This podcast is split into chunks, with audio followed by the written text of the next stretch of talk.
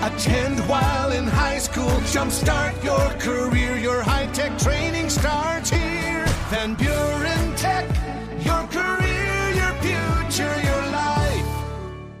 This podcast of the Daily Buzz is brought to you by Moore Family Pharmacy. It's not just a name, it's what you get. Moore in Allegan, Hamilton, Plainwell, and South Haven. Moore Family Pharmacy. Paul Layendecker and the Daily Buzz. There's a pizza shop in Hamtramck offering a ghost pepper pizza. It features chicken, red onion, cilantro, and ghost sauce. It also comes with a disclaimer: extreme heat, eat at your own risk. According to reports of those that have tried it, it does make you sweat, but it isn't painful. Boy, if my stomach would allow.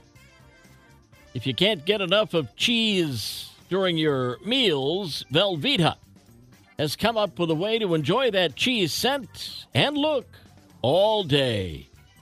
The brand is teamed up with Nails Inc. for a La Dolce Velveeta, a cheese-scented nail polish duo.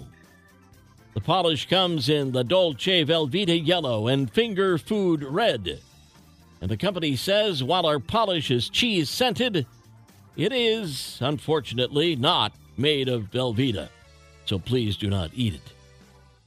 A company in the UK traveled back in time to the 1930s, and they liked it so much that they decided to stay there. Lisa and Neil Fletcher have literally given up on modern life and have chosen to live in a simpler time. They're literally stuck in the 30s. They don't use cell phones or any other modern-day appliances. They dress for the decade and drive around town in a 100-year-old car, often attracting stares. They only watch a black-and-white TV and use a landline phone. Their fridge is a vintage 1935 Westinghouse, and they don't have a washing machine. The furnishings in their home are all vintage, right on down to the gramophone they play their records on. Everything they eat, homemade, and it's all recipes from the 30s. Lisa says nothing modern like fajitas. Never has a tortilla come at our house. She adds, I think people see us as completely barking mad, but I couldn't imagine anything else. We'll turn the page in 60 seconds. It's the Daily Buzz. Part 2 of the Daily Buzz. Interstate 80 in Joliet, Illinois was briefly shut down first of the week when a truck overturned and spilled more than 7,000 pounds of pie all over the road. Police say the driver lost control of the big rig and overturned on the center median. Luckily, he escaped injury, but the trailer lost the entire load of frozen pies.